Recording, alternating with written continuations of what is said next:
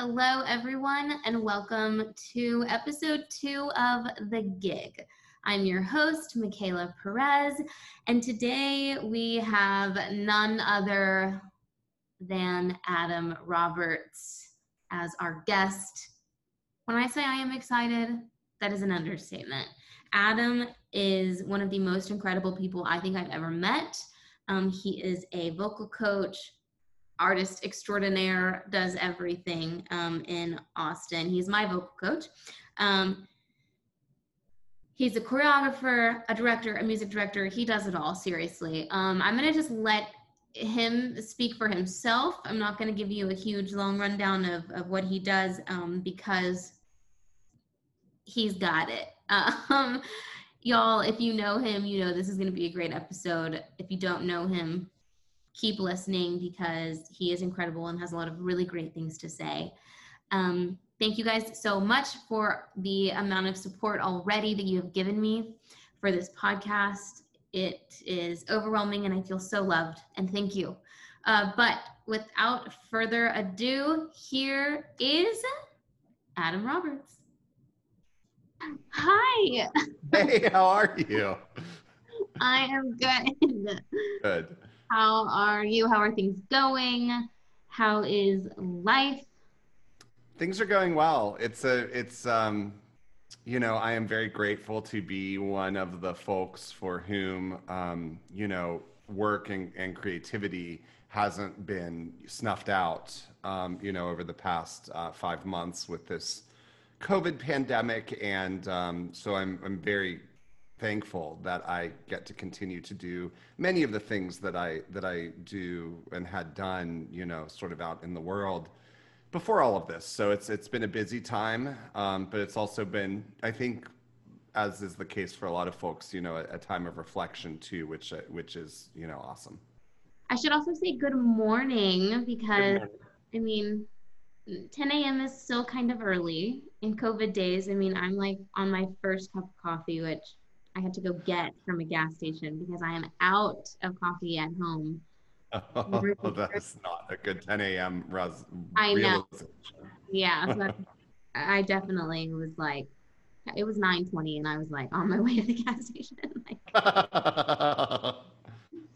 great. Well, thank you for recording this this early no, I love it. I think this is going to be a great start to my day. So I woke up excited, and here we are. I'm mm-hmm. excited to be here too. I think that, you know, when we met doing voice work, I guess it's been, has it been almost two years ago? I guess it probably has now. It was almost January, last, so a year. Okay, a year and a half ish. Yeah. Wow. Wild. It doesn't seem possible. I know, I know, right? Feel like I've known you my whole life. I know. It does seem that way. But I figured that um I figured then when you know we got to know each other and meet and everything, I kind of figured then that you would be doing something super entrepreneurial and cool like starting a podcast. It doesn't surprise me. So very oh. honored to be, you know, I think number 2, episode number 2, right? yeah. Also, you get credit for the name of this podcast. 100%. Toss, toss, toss. Yeah, toss. you know, like whatever. Um, I was having a hard time, and Adam was like, the gig. And I was like, oh, yeah, okay, that's great. The okay. Adam, tell me about you. Who are you? What do you do? Your background? Give it to me all. The listeners want to know. Well, it was a stormy night in 1980, whatever. no. Um, so I I grew up um, in the tri-state area, which there are so many tri. Obviously, there are like a billion tri-state areas in the country. So which one? I grew up in the tri-state area of Ohio, West Virginia, and Pennsylvania. And so the little town that I grew up in was on the Ohio River, and it was probably you know, maybe 10 minutes from the borders of both West Virginia and Pennsylvania. I was in on the Ohio side. So I was very close to Pittsburgh um, uh, growing up. And Pittsburgh has this just like insanely wild cultural scene that's awesome. I think a lot of people think about Pittsburgh, and it, and it was to some degree still while I was growing up there. You know, it was it was the Flashdance era of Pittsburgh where um, there was a lot of um, you know it was a, it was a steel town. There was it was a lot of um, sort of um, you know smoke billowing in the air and a lot of um, a lot of film sort of on things. And so a lot of people I think really think of Pittsburgh um, who are my age or older and perhaps haven't ever been there or haven't been back since um, as as very much a sort of um, you know in some ways like a, a, almost like a physically dirty town like there's this pollution and everything and it's kind of amazing because Pittsburgh really underwent a major major renaissance after the steel mills closed and there was a really um, widespread and i sort of remember this growing up. I mean i was very young when the steel mills really started to to die off but um, you know most mo- not most but many people i knew you know my grandfather was a steel worker. Many people i knew were um, you know very much their families were out of jobs. There was a, ma- a you know a major economic depression when the steel mills started to close there but the the benefit of it to that region was that the cultural you know there was a cultural district established in pittsburgh. There was a um, the, the, the the pittsburgh really became sort of this cultural mecca actually. And now if you go there it actually has a lot of parallels to austin which is interesting in that you know there's a lot of sort of public art um, there's a lot of uh, you know uh, breweries and and um, things that that um, you know were not the Pittsburgh that I knew when I grew up there, and are are now kind of remind me a little bit of being here in Austin. But I actually grew up in a family of funeral directors. Um, the, all of the rest of my immediate family um, they own a funeral home. Um, there in that little town on the Ohio River. And so that was very formative for me in many, many ways, including as an artist. I actually wrote an article for the Austin Chronicle several years ago about how growing up in a in that environment, in the funeral home environment, really influenced my work as a creative and as a director, and and and sort of my aesthetic and and things like that. Um, and you know, just being able to be close to Pittsburgh and close to Cleveland too. You know, it's kind of in between Pittsburgh and Cleveland where I grew up. Um, and having just such incredibly, incredibly supportive parents who, you know, were the ones who who said, "Hey, would you be interested in in taking piano lessons?" And I thought, "Not really." Um, and I actually didn't last very long the first go around of piano lessons. Would you be interested in dance? Would you be interested in in being in this community theater? You know, and all of these things aside from piano lessons, I mean, the dance studio was an hour away because we lived in a small little place. The, um, you know, the, the, uh, community theater was 45 minutes away. So, you know, I mean, this was a lot of driving for them every night to, to, to make these things happen and a lot of support that, that uh, my sister and I were given to pursue the things we were, we were interested in. So that's kind of the, where it all came from. Um, I went to, uh, Kent State University after school, after high school, and uh, did did a degree there, and one from uh, the Dana School of Music at Youngstown State University, both in Ohio, Northeast Ohio. Um, I moved to Tallahassee to do my master's in uh, music theory, and then I moved over here to Austin, and uh, that's been almost 16 years ago now, which is one of those things that it doesn't seem like just yesterday that I moved to Austin or anything like that, but it certainly doesn't seem like it's been 16 years either. So it's been really cool to see Austin also very much have this, um, you know, massive change when I moved here. You know, I mean, I know people talk about, you know, the Austin of the 60s, the Austin of the 70s as being really small. But even when I moved here, it was, I would still classify it as very much having been sort of a college town. Um, and just the growth, obviously, in these past 16 years has been insane. And I know that a lot of people bemoan it. I enjoy it because I'm a big city guy. Um, and so, you know, the you know New York City is too small, uh, and so I you know I uh, I love being able to be here and be part of the um, cultural scene here in in you know from a variety of different perspectives and in a variety of different ways. So that kind of brings brings that little story up to date to 2020 now. I love that. I didn't know some of those things about you. So that's really cool. Oh my gosh. I love that. so we met back in January 2019. Yes, 2019. 2019. Yeah. Yes. And I had my first voice lesson with you. And I remember, I remembered you from the Wizard of Oz callback at Zilker Hillside Theater. That's I right. That's I right. wasn't auditioning, I was just sitting in with Shannon Ritchie um, behind the table to. Shannon Ritchie, Yes. one of the best people on the planet. Literally, I took her company and production management class twice in college just because I wanted to be in her class. I would have done the same. Yeah. Um, but she um, let me uh, sit with her and watch, you know, the audition process from behind the table, which was really cool. But I remember seeing you choreograph that uh, callback dance routine, and I was like, he's cool. So I knew your name, and then literally like a year later, uh, more than Yeah. that later, I heard about this Adam Roberts guy who was uh, teaching voice lessons, and I was like, hmm. Hmm. And then and then I said, listen, I, I don't know if you remember this, but I came in saying, I don't know if I want to do this anymore, and I'm kind of in an artistic slump, so tell me the truth. And I I- do remember. here a, a year and a half later still still Yeah. performing so I, I literally i have a huge huge like just thankfulness for you because you were Oh. monumental seriously in me continuing to do what i love so Well, thank you. I uh, I do remember that day really super well because, um, and I still use this story sometimes as an illustration when I'm working with people who I'm explaining sort of the correlation between the speaking voice and the singing voice.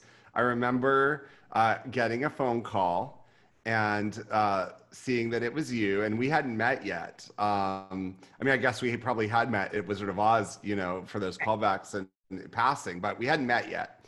And uh, I remember being on the phone and thinking, oh my gosh, I'm gonna love her singing voice because her speaking voice is has the placement and the architecture that is so aligned with you know sort of the um you know the the the current broadway sound you know and and the mix. And i just absolutely love that. And i was so excited to get to hear you sing once we had spoken because i think we'd probably just emailed prior to that. Yeah. um and it was and and i was uh certainly uh in no way disappointed because the voice that came out was uh very parallel to that speaking oh voice goodness thank so you awesome yeah And I was yeah. calling you because i was lost and i couldn't find the Oh, building yeah, that's right. That's Sure. right.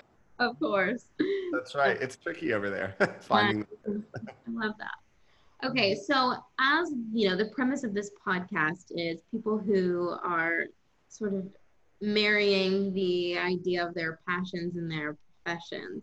yeah, So, yeah. what does that look like for you?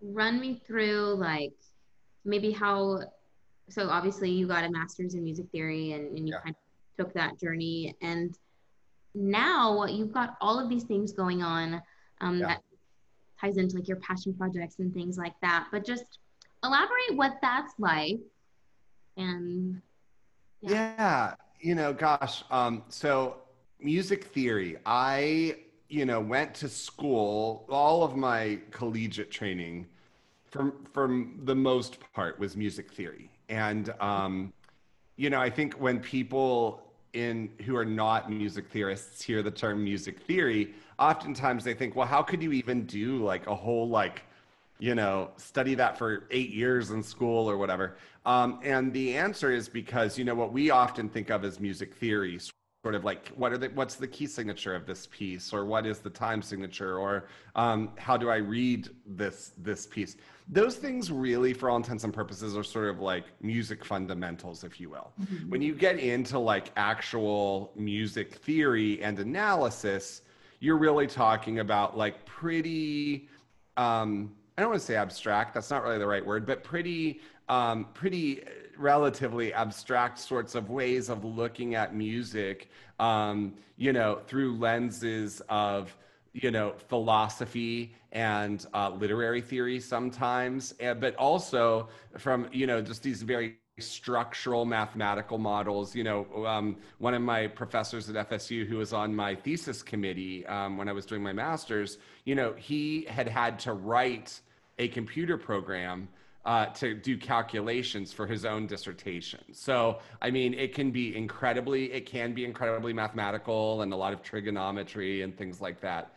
All the way over to it can be very, um, much like doing literary analysis um, or critical analysis, um, you know, in a, in, a, in a literature kind of way. So it's interesting because that can go multiple directions. But what I learned about myself, it wasn't really about music theory, but I would start to go to these conferences. Um, and I, you know, I mean, uh, my thought was that I was going to be an academic in music theory in a, you know, faculty position, and that was going to be my trajectory. And I, and I did love talking about music and, and analyzing music. But one of the things that was interesting about it was that uh, my project, really, as an academic, uh, in my mind, throughout most of that time, was to sort of analyze musical theater music, and that was going to be the primary repertoire in which I was going to be focused. And one of the things that, um, you know, uh, someone told me uh, once when I was actually working on my doctorate at UT in music theory um, was that, uh, you know, focusing on musical theater as your primary um, area of academic inquiry is not um, that's not something you're probably really going to be able to spend most of your time on. You know you're going to need to spend most of your time on um, you know literature and repertoire that gets talked about and published a lot more than musical theater does. You know there was still and there kind of still is in in, in some ways i think but you know there was very much this idea that musical theater was to some degree like oh you could maybe write like an article on that every once in a while in the music music theory world but um, you know it's not really necessarily worthy of your entire career as a serious eh, study of academic inquiry i think you know? Um, and so you could write this thing or that thing um, every once in a while. And that was something i hadn't realized until that until that point. Um, was was that you know oh if i can't spend all of 90% of my time writing about the music and the literature that i'm really passionate about then music theory is really not going to be for me. I had a mentor once in music theory who said you know i have sort of a niche passion area too um, in terms of the rep that I would love to be just writing about and researching all the time. But really, I only get to do that about 10% of the time because it's just not what gets published mostly. And sort of in academia, it's publish or perish, you know. Um, and so I decided then, and that taught me a lot because it taught me a lot about I knew. Um, you know, I'd gone through all this. I was I was almost about to to finish my coursework for my PhD at that time but I knew that I knew that that this mentor was right. I had been to enough conferences, national conferences in music theory to know what the bulk of the um, papers were on and that it wasn't stuff that I was particularly interested in. And so I knew then, and it was kind of a big existential crisis, right? Because I'd been in school for eight years preparing for all of this. Um, and I knew then that um, that was not going to be for me um, because you know the passion that I had for musical theater superseded the passion that I had for music theory as a as a academic area, and so I again you know and as a person of faith I absolutely think that these paths intertwine um, you know often in our lives. Um, and I when I moved to Austin I was really fortunate to very quickly um, during my first year of my PhD, you know, be introduced to several folks outside of UT who were doing, um, you know, projects. Mostly still at that point, I was still mostly teaching dance um, and choreographing. And I was doing a little bit of, of, musical direction, but it was primarily teaching dance and choreography. And, um, and so uh, I I um, took over a program at Dancers Workshop. I took over a program at Ballet Austin, all of which was music, pre-professional musical theater focused. Um, and so I was doing, as, as I said, more choreography and, and dance instruction. Um, and then I, uh, through, uh, through all of that work, met the person who at the time was um, sort of the director of youth theater at Zach Theater. And so, um, you know, got in with Zach and was doing some choreography there that then blossomed into other things um, when I was working with Zach uh, on various different productions and, and things like that. So, um, you know, that transition taught me a lot from from from being in school for something I thought I was going to do. Now, the nice thing about going to school for any kind of music degree is that you uh, you definitely don't only focus in your specific thing. So, um, I was, you know, I took a lot of conducting in school, even though, you know, music theory and conducting are not necessarily like, you know, you wouldn't take four years of conducting to do a music theory degree ordinarily, but, you know, vocal pedagogy, um, uh, conducting, um, you know, and, and, and so a lot of practical music things in addition to sort of the academic music things that are more of the theory vein in practice. And so uh, that was very, very uh, helpful for me and, and, and set me up with the musical skills certainly that I needed for what I would, what I would end up doing. And so then, you know, once I transitioned out of UT, um, and knew that theory was not going to be the direction that I really was was wanting to go in, I really sort of um, hit the ground running uh, as a vocal coach. And at that time, um, you know, had been fairly established, like at Zach and with Ballet Austin, and at the um, at Shalom Austin. Uh, which I ended up, uh, you know, founding the Austin Jewish Repertory Theater at Shalom Austin, and that was a great uh, through line for 12 years of my life and career here in Austin as well.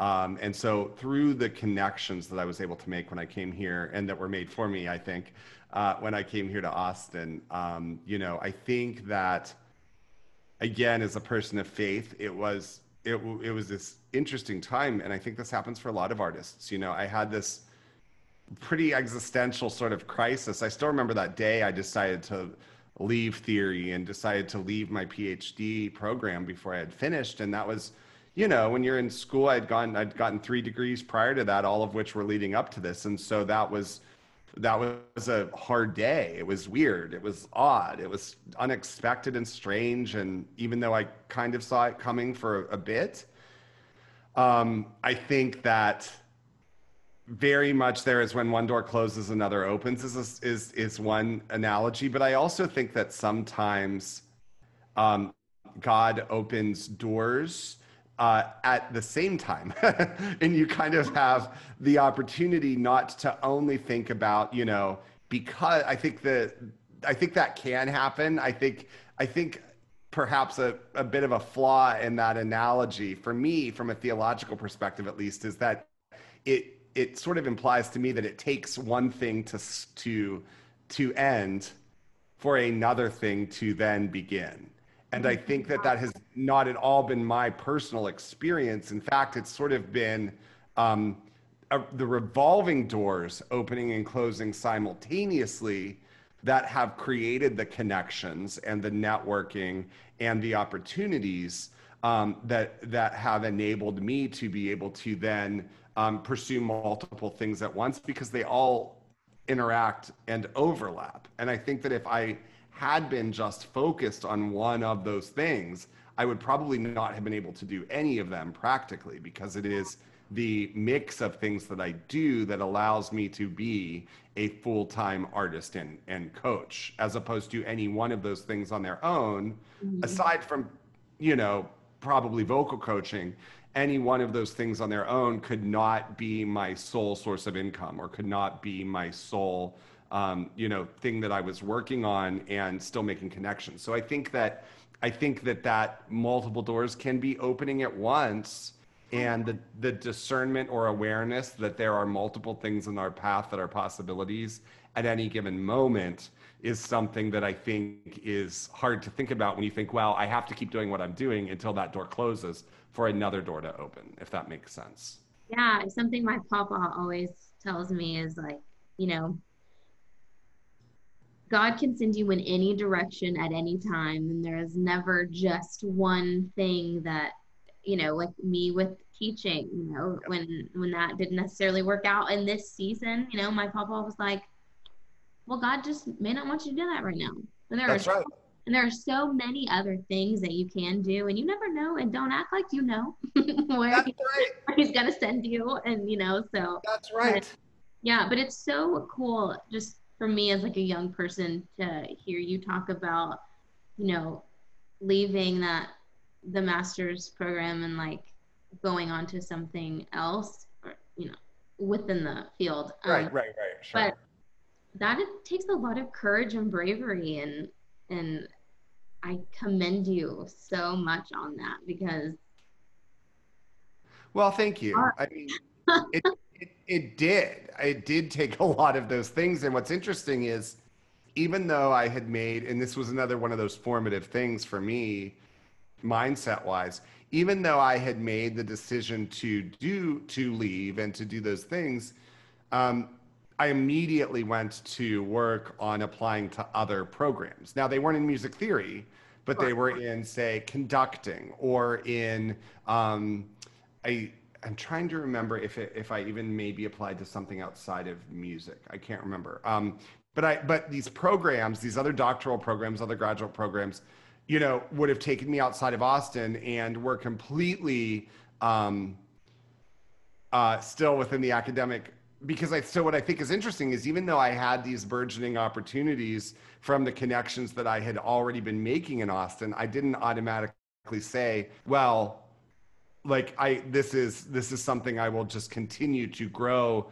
these other connections in the practical world within Austin. I, you know, in my mind, it's still no. You're still in academia. Like you know, you're still going to get a doctorate. No, you're still doing these things, which is fine. But also, um, you know, was was not. I think what my path was intended to be at that moment.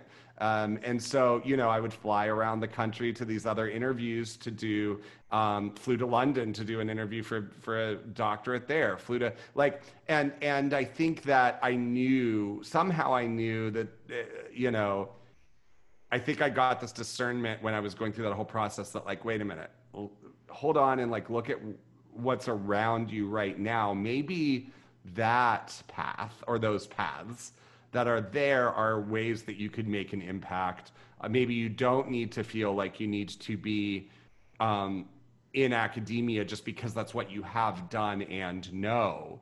Maybe being out in the world and doing some of these things could all, could be a path for you. I don't really believe that most people have one path that is sort of predestined or predetermined. I think that idea that you, um, I think it can very much work for for certain people and personality types to say, I want to focus on this one area of my of my craft and existence and work for sure. But I think that it's not it's not necessarily a truism that that is how uh, people, you know, I because when people ask me, well, what's your through line that connects everything that you do? It's kind of hard to say, honestly, because it's not even necessarily always theater.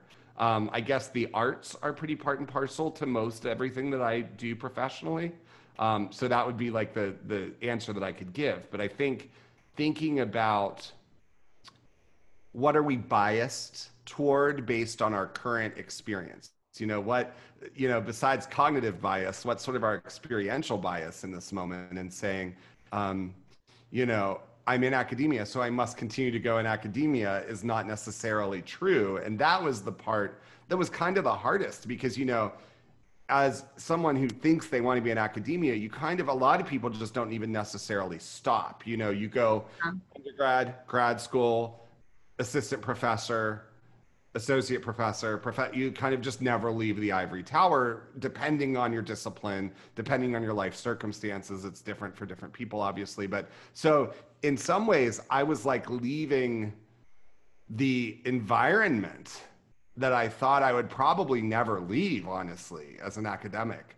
Um, and so going out into the real world um, and saying this is that is a very different environment to work in for a lot of academics, you know. And um, so that was that was for me a large part of what sort of took the courage was to say, not that I, I mean I had choreographed, I had directed, I had done these things before, but I didn't think that was going to be my um, my path Sure. in totality, you know. Um, so it's so it was pretty cool how all that worked out. You know, I was very grateful for all of that. I love your story. I think it's so cool and so affirming to me again that like you have no idea where it's going to take you, and and also to not you know have to stick to the same thing that you've been doing your whole life, and that maybe there are other paths for you that still involve what you love and your passions in some form or fashion, but you know, you never know. And we're always exactly right. You never know. That's right. Yeah. So what are you currently working on? What are all of the things that you do? That's a good question. My my boyfriend asked me that the other day. He was like, like he does so many things that you always talk about. Like, how does he do it? And I'm like, um, listen to episode two and you'll find out. okay, well here we go. No, um, I I will start off by saying that um, because I know that perhaps there will be um, you know sort of a lot of young artists starting out um, or in in in the beginning stages at least of you know I guess metaphor there beginning stages of of what they're you know looking to pursue. And I, I think it's really important to preface what I'm about to to say with there i really don't think there's one way that you can do what we do. And there is not one you know life circumstances background desires outside of the arts. Um, all of these sorts of things i think are very different for each individual person. I do think there are some things that i often sort of give as consistent advice in the in, to people who are looking to pursue um, a, a, given kind of sector of the arts um, or or a job within the arts that's particular. But you know, uh, for me, uh, I do. I mean, I I probably work close to you know an average of eighty to ninety hours in a given week. Um, and so I would say that context is really important to put out there for how do you do all the things that you do is a question that I often get. Um, and the answer really is that it's it is mostly what I do. Um, uh, is is these things? Is this is is work? And and I work fulfills me. Um, both in terms of the impact that I'm I get to see every day. I mean, that's what drives me mostly. I get to see people um, literally find their voices. People who um, learn for the first time that they actually have a, a, a, a good singing voice. People who learn for the first time that they can get out there with some coaching and and do a presentation. People who learn for the first time all these things. That's that's primarily what fuels me um, in that regard. Makes me emotional. Like, anyway. No it really is. It's very emotional. And um and so the impact part of that what you're just saying right there because it is you know to get to work with people literally on a you know daily to weekly basis who are who gain self-confidence through their voice or movement who gain courage who get that role that is going to get them in the door at a given institution. And then you know they're going to be able to sort of take it from there. All of these things are what fuel me to do that. And also, I've just all ever since I was, you know, in in high school and maybe before, I don't know. I just am, you know, I'm in I'm an eight on the Enneagram, uh, and not that eights are always super career driven, but I think probably more so than some of the other numbers, maybe. Right. Um, and so I've also just I really enjoy working. Mm-hmm. Um, and so because that is the case, both of those things kind of coalesce together to give me the fuel, I think, to have that kind of a schedule. Um, excuse me, allergies in Austin. um, so I think that um, you know when people ask me sort of what does your typical week look like, um, probably the core of my week uh, I would say, is um, is spent doing vocal coaching. So I work primarily with musical theater uh, singers, but and performers, um, but not exclusively. I also work sometimes with people who don't necessarily know exactly what they want to do um, with their voice. They just know that, you know, taking a singing lesson has been on their bucket list or, um, and they want to kind of pursue that and see. They just know they want one or two sessions and they just have always wanted to do it. And that's that. Um, all the way through people who are, you know, elite musical theater performers doing eight shows a week, um, yeah. maintaining their voices. So, um, so I think that, that I enjoy very much working on that spectrum um, of people who are saying, "Hey, I have no desire." Because a lot of vocal coaches will say, "I'm only really interested in working with you if you like really are pursuing this professionally." I love the ability to work with two people back to back who are like, you know, this super trained, super, um, you know. Uh, uh, what's the word I want to use? Like they've done a ton of shows, whatever, professionally.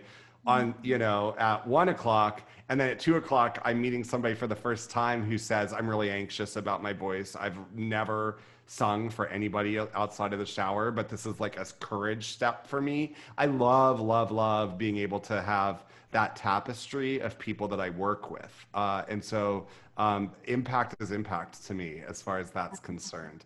Um, so vocal coaching, and I do that through two different entities. I do it through here in Austin, the Actors School, and also Carol Hickey uh, Acting Studio.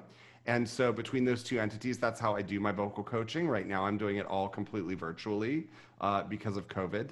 Um, I also then um, spend a, a, lot of time each week um, with Tilt Performance Group, which is a um, performance company, and I say performance company, but it's primarily a theater company um, that is um, comprised of adult, paid adult performers with disabilities. Um, and I say paid because that's really important to our mission, uh, is meaningful employment. It's one of our pillars at Tilt and, and core values. And so I was um, very fortunate and blessed to uh, have the opportunity to be a co-founder of uh, Tilt with Gail Dalrymple and Robert Pearson seven years ago here in Austin, and we have really, um, we now have just hired our first um, full, not full time, part time, but but employed executive director of Tilt, uh, Amy Tarver, who is awesome, and we're in an, we're in a sort of a new phase of really burgeoning and growing um, and becoming a leader in the disability theater world. Um, and that has been really, really uh, obviously probably impactful and fulfilling too. Um, yeah. and, and being able to do that kind of work and do commissions and do, um, you know, uh, do a whole uh, education component um, that faces multiple different ways. And, and um, so working with Tilt is a large part of what I do uh, in a weekly basis as well. And then um, I'm the musical director of a small church here in Austin, St. Luke United Methodist Church, um, which I just um, absolutely love and, and have found throughout my life that I've really primarily been called to small churches as a musical director. Um, you know, I might I might conduct something at the Long Center where there are you know 2,500 people in the audience, but um, in terms of music ministry, I really have found you know that I have eh, consistently over and over again, you know, I've been the musical director at several churches. They're all quite small, by which I mean probably less than, you know, a hundred even in attendance on a given Sunday.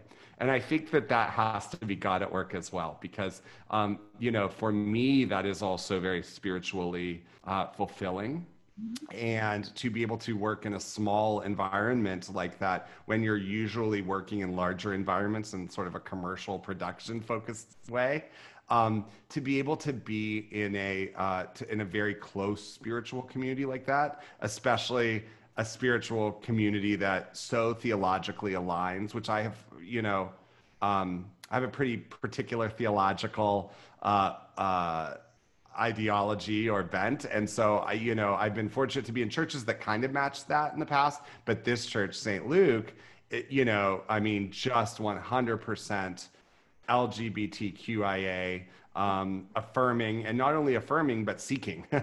Yeah. um, uh, you know, in the theology, um, not necessarily in the makeup of the church on the whole, um, but in the in the shared theology of that church and that congregation is really incredible. Um, and so I spend, you know, part of my week as the musical director for St. Luke. Um, and then I um, have a, uh, a business with uh, my business partner, Dave Hawks, which is called Resolution Creative. And Resolution Creative is a, um, a company, there's the the yep. canvas on the wall back there. Love um, it. Love it. Yeah, it's a company that really grew organically out of the need that people had for content. So as I was branching out and doing more, uh, more uh, freelance work as a conductor and as a choreographer and as a vocal coach, um, you know, Dave made these really incredible videos, promotional, sort of one minute promotional videos. And he and I worked very much on them together from the standpoint of strategy, but he single handedly shot and edited them um, and, and, you know, did a lot of photography for my website and things like that. And, and very quickly, people were saying, Who does your work? Who does your videos? Who does your photography? Um, and so, you know, we realized that when we would work together, it sort of took on a different hue than going to one photographer for your headshots and then going to a website designer.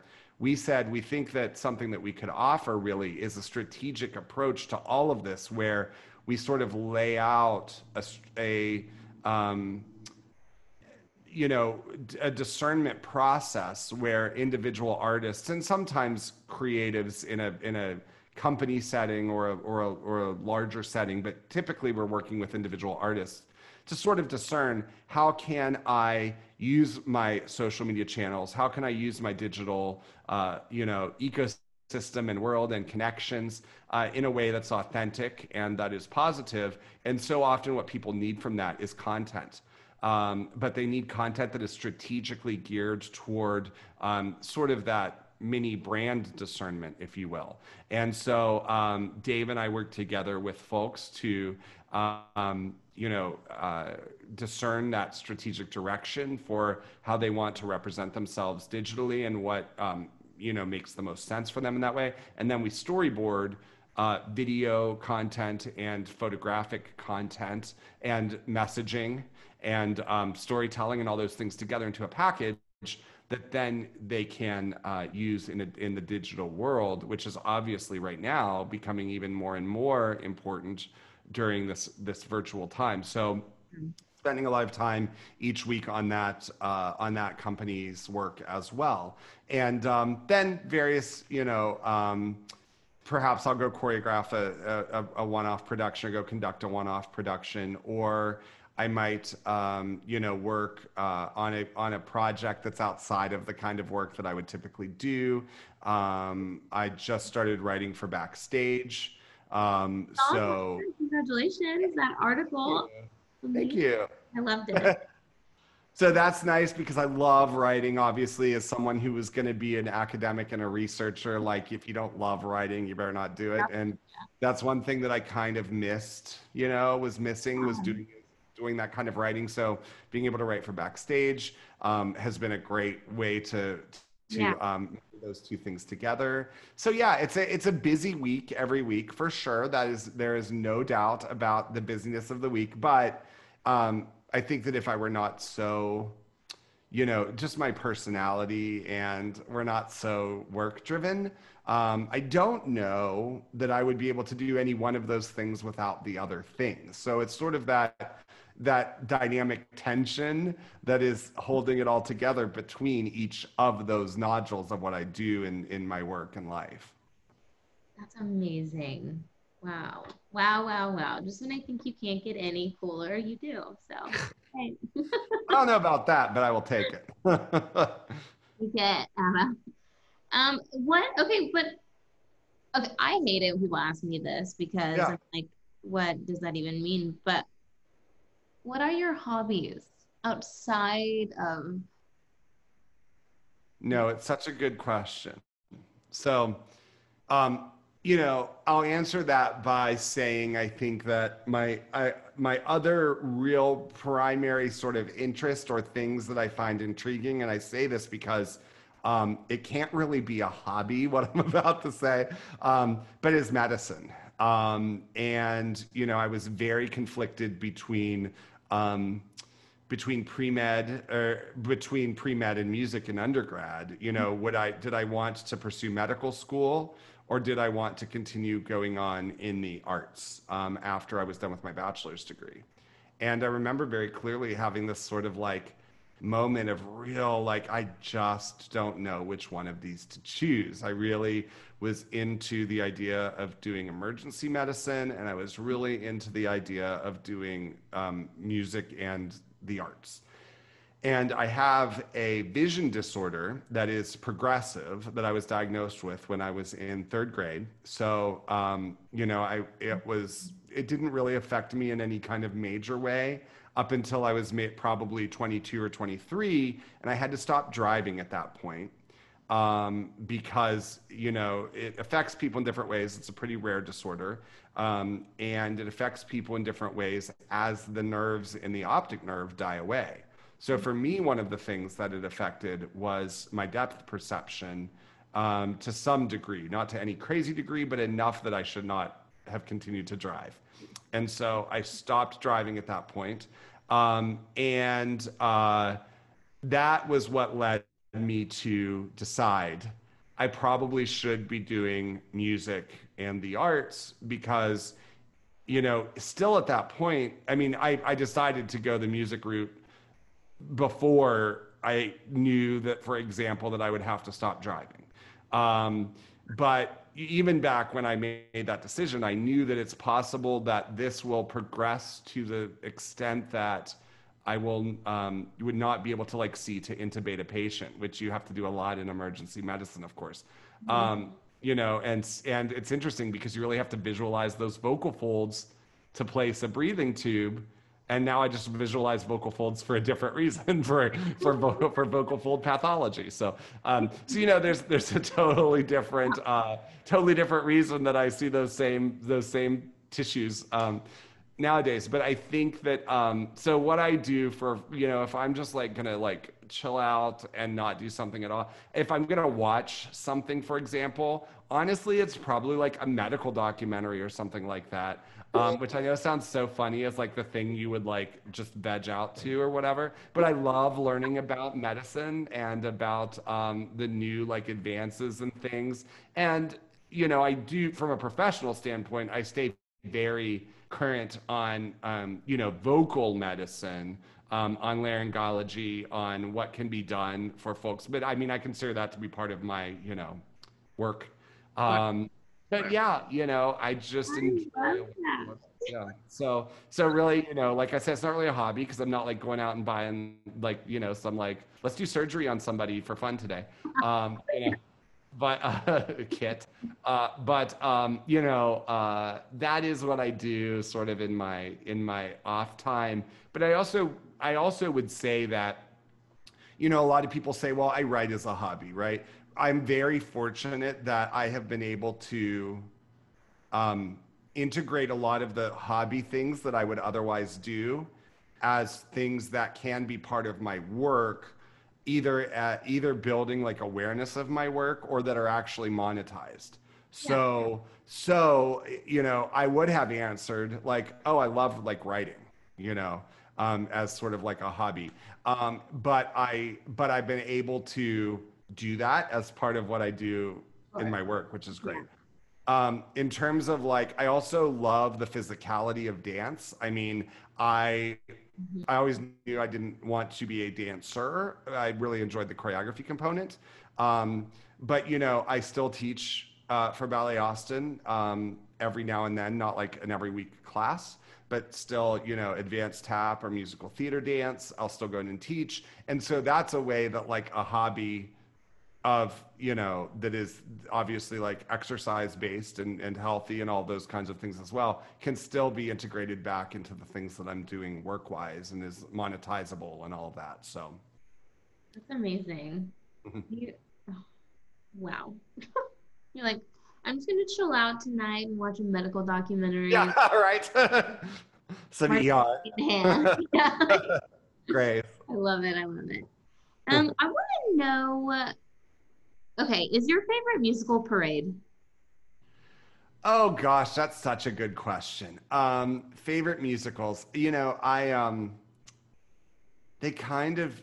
I don't want to say that they change, but I think that you see musicals through very different lenses depending on the time that you're Yeah. looking at the musical. Yeah. Um, I would say that um, in my experience in the past, you know, I, I always say that like I sort of have three depending on how I'm engaging with that musical. So my favorite musical, um, if you really ask me my, if I had to like say my absolute favorite musical across the board of all time, I would definitely say The Fantasticks, which I think uh, Oh really, wow! really surprises a lot of people. Um, but- Yeah, it does surprise me.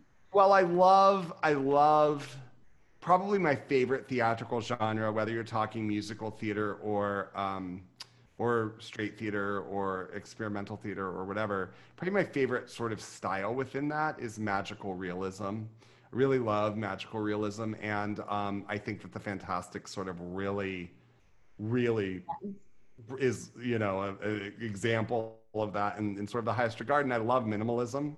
So sort of like those two things together is the Fantasticks as a musical. Yeah. Um, you know, just the piano. The piano part is always the idea that it's a piano and a harp.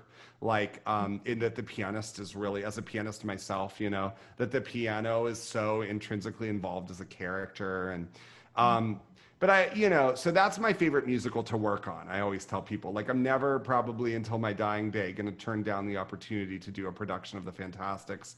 Um, as a choreographer, as a musical director, as a director, you know, it's just nostalgic for me. When Um, October, let's do it.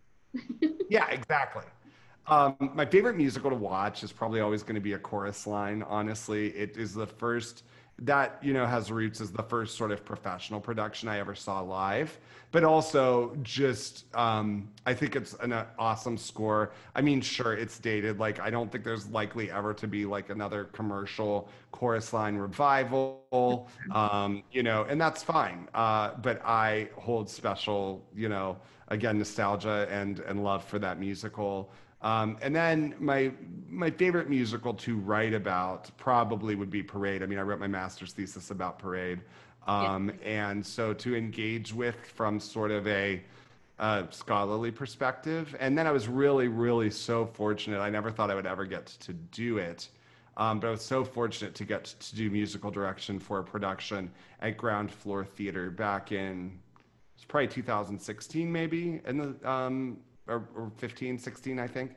Um, and uh, with just a really amazing cast. We did a concert version and um, and you know had the full complement of musicians from the reduced score that they did at center theater group. Um, really really um, awesome experience that i thought i would never really have uh, to be able to actually and it was kind of interesting right? Because it was a little bit of a full circle kind of situation i had been doing um, you know writing about it and engaging with it and going to it to emory university atlanta where all the court papers from the leo frank case the original paperwork all is going through those archives um, going up to Marietta and talking to some folks. And, you know, for those who are unfamiliar, Parade is that's the area where that is set and involved a court case. Um, all of, you know, the, the materials of which are all in those archives there. So going through all of that and then getting to actually be part of a production was very special, you know?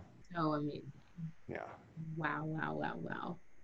You've done so many things and and I feel you've you've been all over. You've worked in New York, you've worked literally it seems like everywhere. Um so at but so at this point I, I feel like you've done it all. but what are some of your like future goals either for yourself personally or for your career? Those probably tie in together, but what are some of those?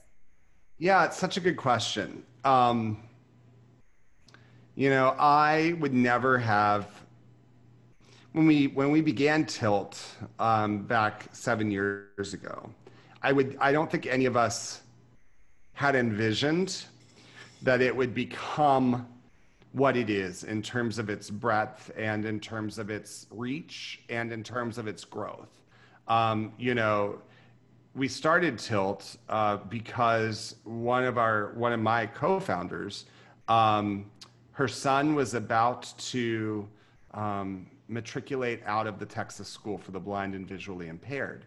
And, you know, that's a program, he was probably I don't, uh, 23 or 24 at that point because through that program you can extend beyond high school and sort of continue, you know, um, to learn other things vocationally um, and life skills wise um, through that through that school. So she had this realization and said, "Oh my gosh, you know, I'm coming to this realization as he's about to sort of graduate out of this program that theater and the arts have truly been his source of community. That's where his friends are from. That's where he knows people from. He is going to be in like isolation without this mm-hmm. continuing. Mm-hmm. And so Robert Pearson, who had been his teacher at the Texas School for the Blind, um, you know, theater teacher um, and mentor for for all of his time there, Robert and Gail and I got together um, and and co-founded Tilt. And I think I think I'm speaking on their behalf here, and you know I don't want to put words in people's mouths, but I, I think there was a consensus really that you know we might do like one or two productions a year, um, and that you know we would that really the a a primary goal, and it still kind of is a primary goal of Tilt, but a primary goal would be sort of de-isolation that there would be a place where people could come for community and for expression. You know the majority of the tilt productions actually interestingly we devise um, our ourselves. We've done a few productions that have been sort of like well-known titles scripted works that were already pre-scripted and people like the tilt audiences um, really prefer the ones that are devised written created by the company, which is cool. And I and I remind our actors all the time, you know, this is something that that uh, actors in the sort of quote traditional theater world wish were the case always. Like we do our own new work always, and it's what people prefer to like the big titles, you know. Um, and and so we're very we're very fortunate in that way. But I think one goal is that we're seeing we're seeing the reach of Tilt really. Um, become big in multiple ways. And you know i have some a couple of of um, large scale projects in the works for myself that have um, that have become a possibility because of my work with tilt and sort of developing tilt. I've stayed the artistic director Robert and I were co-artistic directors, and I've stayed the artistic director of Tilt up until you know now, and and will continue to do so. Um, but there have also been some opportunities that have really presented themselves because of that work. So it's it's a very interesting something that I always when we started Tilt that I thought would be very um, would not be a large part of my weekly schedule, for example, has now very thankfully become a gigantic part and sort of doing um, you know disability arts consulting, inclusion consulting, and and a variety of different things outside of that. I would love to continue to grow that kind of work, um, both for myself and on behalf of being an ambassador for Tilt, so that Tilt can continue to grow in our reach and our impact in our programming and our education and advocacy. Um, so that that is a, a, large part of what I would what I would like to do. Um, and then I also have a couple of irons in the fire for um, a potential project that would be um, collaborative with a with a couple of other colleagues, um, and one in particular that probably is going to be coming on the horizon fairly soonish. Um, that will be focused on um, sort of the uh, the intersections perhaps of you know vocal health and vocal pedagogy and vocal um, you know, authenticity. Yeah. Um, and so that that project um, is in, you know, kind of a middle phase right now, and so working working toward that. So I think for me, the goals that I have, um, you know, set out are sort of to continue to grow the lightning in the bottle um, from these various different uh, projects, and then to be open to other collaborations and um, and and new projects because I you know I do still love the occasional one-off project you know going in to create something new that's not connected to something I already do going into do some crazy thing I've been asked to consult on that you know you wouldn't think that I he would do as what doing what I do. You know, um, those things are fun, and to continue to be open to those, I think, and and then to continue really, you know, exploring how to.